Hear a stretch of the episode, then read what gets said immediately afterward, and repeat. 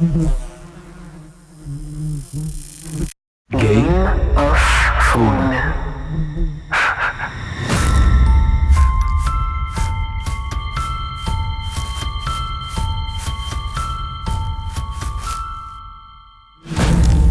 When you listen carefully to the soundscape, it becomes quite miraculous.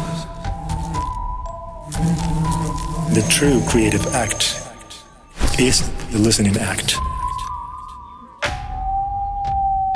There's many other layers of reality and connection to the world that we might access through sound.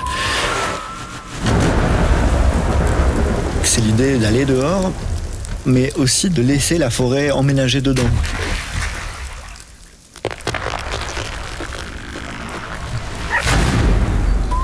Faune Radio Podcast, nouvelle saison. Garantie sans dragon. Ah bon? It's all up to us.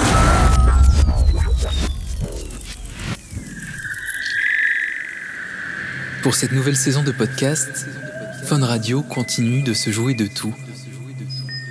Un jeu donc, un jeu de cartes. Trésor caché pour les yeux, mais perles pour les oreilles, c'est à vous de voir. À vous de deviner où les sons vous emmènent.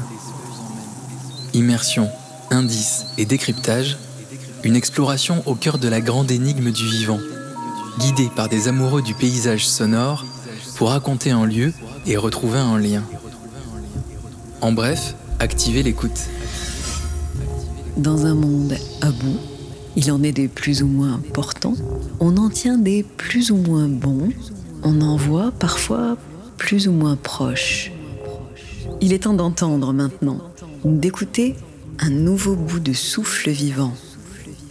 Alors aujourd'hui, Marc Namblard nous guide et dessine des sentiers harmoniques invisibles pour comprendre enfin ce qui est fondamental. Notes boisées, empreintes sonores, apparitions spectrales et présence sifflante à la croisée des chemins, c'est Game of Phone 8 avec Marc Namblard. À bon entendeur.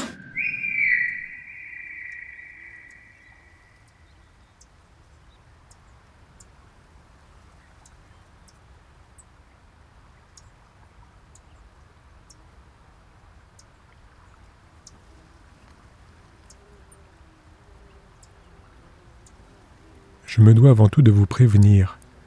Notre destination fait partie des lieux terrestres où nous pouvons très vite nous sentir sans importance ni nécessité. Imaginons une grande île montueuse. D'abord des montagnes hautes, sans être vertigineuses, couvertes de neige ou de glace, puis d'autres plus petites, constellées de conifères, et enfin de grandes collines velues aux courbes voluptueuses. Imaginons une vallée large à fond plat.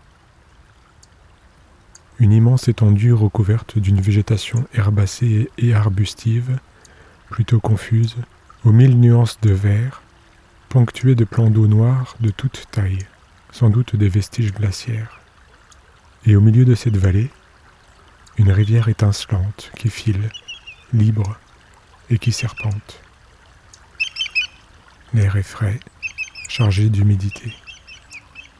Quelques nuages arrivent de l'océan, poussés par un vent d'ouest modéré.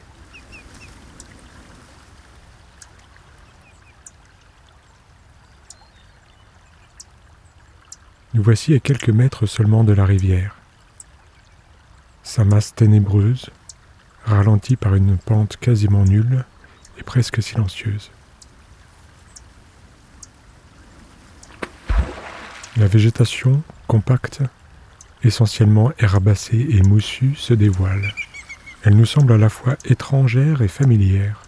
Nous reconnaissons des fougères, détaillons des buissons couverts de baies ressemblant à des myrtilles ou à des raisins d'ours, des ronces aux fruits rouges flashy, proches de nos framboises, des épilobes et des géraniums aux pétales démesurés, et bien d'autres plantes aux ombelles généreuses, aux fleurs chiffonnées et aux fructifications chevelues. Nous devinons des saules, isolés, organisés en bosquet ou en maquis.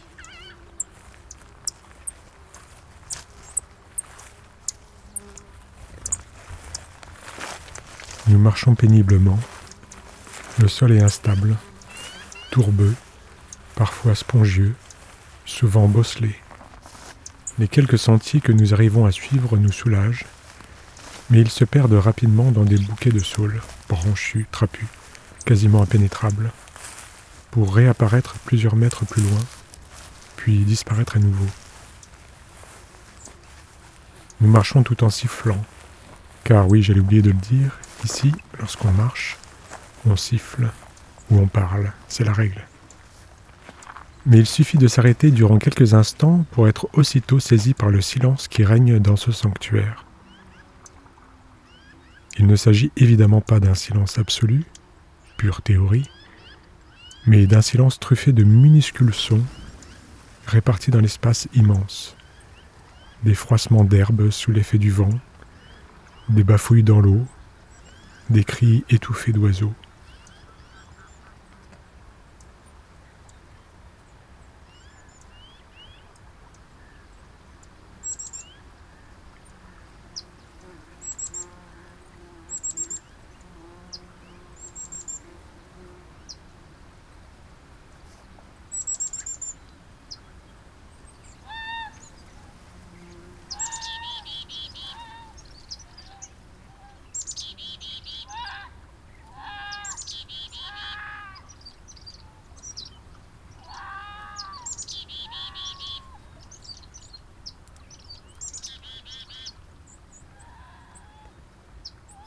Pas de grande diversité d'insectes, de prime abord du moins. Aucun amphibien ni aucun reptile. L'île appartient aux poissons, aux oiseaux et aux mammifères.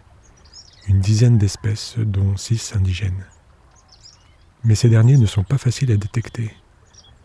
Même si on ne peut pas parler de forêt, la végétation de cette partie de l'île est suffisamment haute et dense pour que ses habitants, lorsqu'ils ne traversent pas les airs, les rivières ou les tourbières, restent totalement invisibles. On sait simplement qu'ils sont nombreux à hanter ce bout de terre, autrefois occupé par les Konyaga. L'île est aujourd'hui très peu fréquentée, mais des gens traversent parfois le globe pour venir observer les deuxièmes plus grands carnivores terrestres au monde. Et c'est d'ailleurs pour cette raison qu'il faut siffler ici quand nous marchons.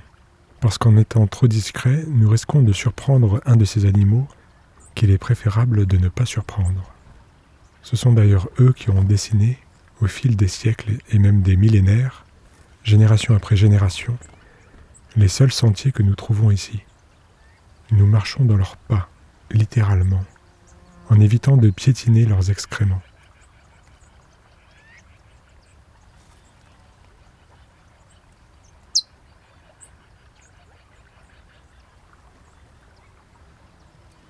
Prenons un peu d'altitude. Le relief est plutôt doux, mais les ascensions sont vite éreintantes dans une telle végétation. Un son attire notre attention.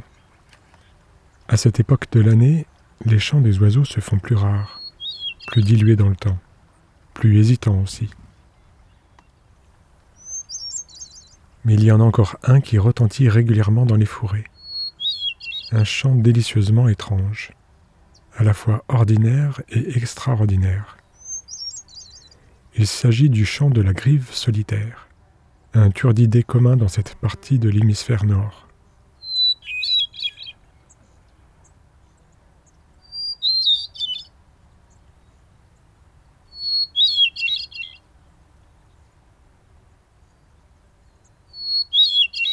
En analysant les strophes de la griffe solitaire, des chercheurs autrichiens de l'Université de Vienne ont remarqué que l'oiseau construit son chant sur la base d'une série harmonique utilisée dans la plupart des musiques humaines.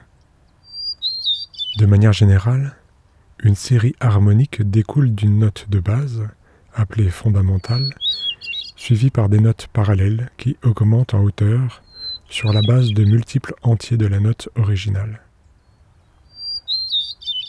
Comme le chant de la griffe solitaire est rapide et aigu, il se déploie dans une étendue spectrale et dans une temporalité qui nous est inconfortable. Les chercheurs ont donc dû le ralentir de plusieurs octaves pour pouvoir l'analyser.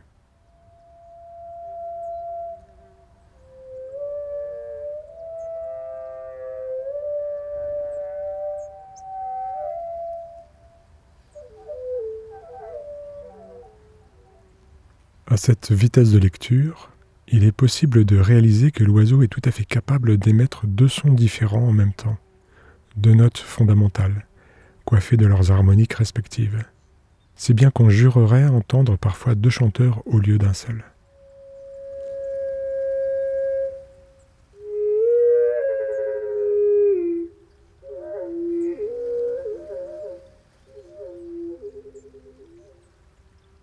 Cette prouesse, qui n'est pas sans nous rappeler certains chants diphoniques humains, est rendue possible grâce à l'organe vocal des oiseaux, la syrinx, véritable bijou d'orfèvre du vivant, bien plus élaboré encore que notre larynx.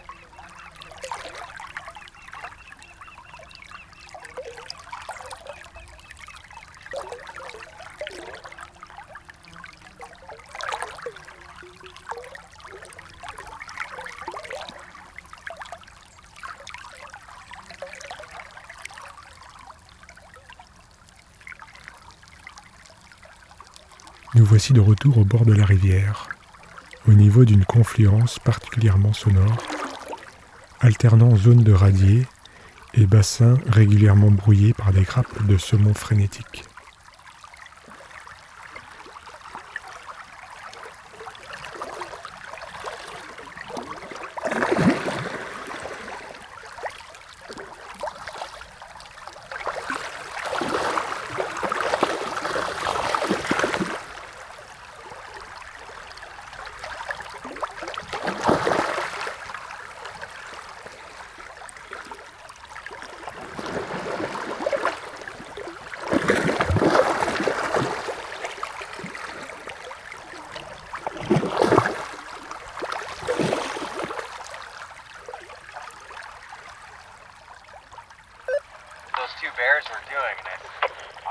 Un guide perché à quelques dizaines de mètres au-dessus de nous, dans la pente, fait biper nos talkie-walkie.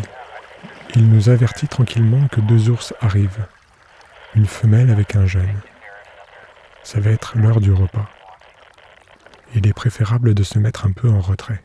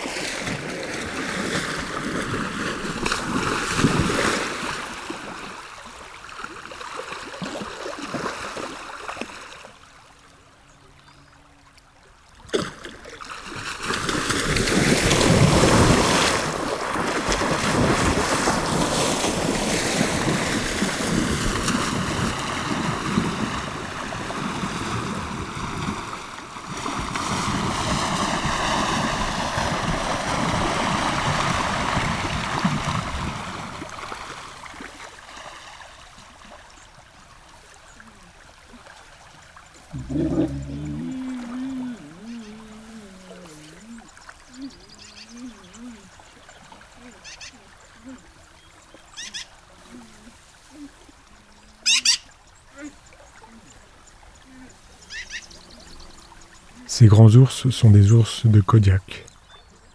Nous sommes au sud-ouest de l'île de Kodiak, au sud de l'Alaska. Plus précisément, quelques kilomètres à l'ouest de Red Lake et à égale distance de l'océan Pacifique Nord. Altitude 51 mètres. Il est 12h17 à l'heure locale. Nous sommes le 25 juillet 2016. Ici, lorsqu'on marche seul, on siffle ou en parle. On appelle les ours pour éviter de les surprendre.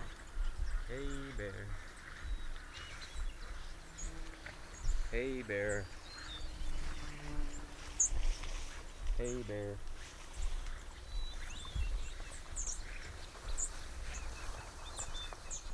bear.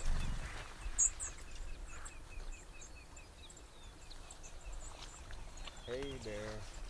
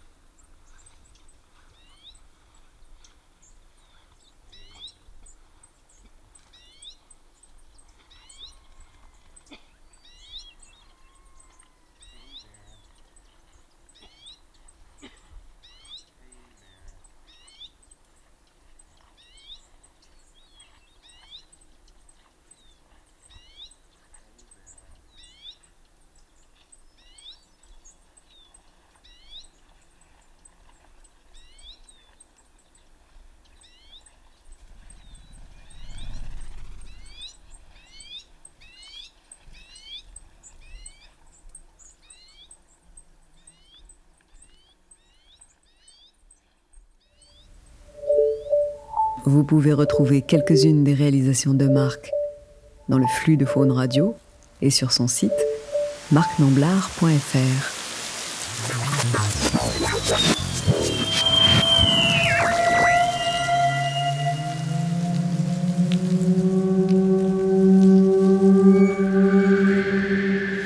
Game of Faune. Un podcast de Faune Radio à retrouver chaque mois.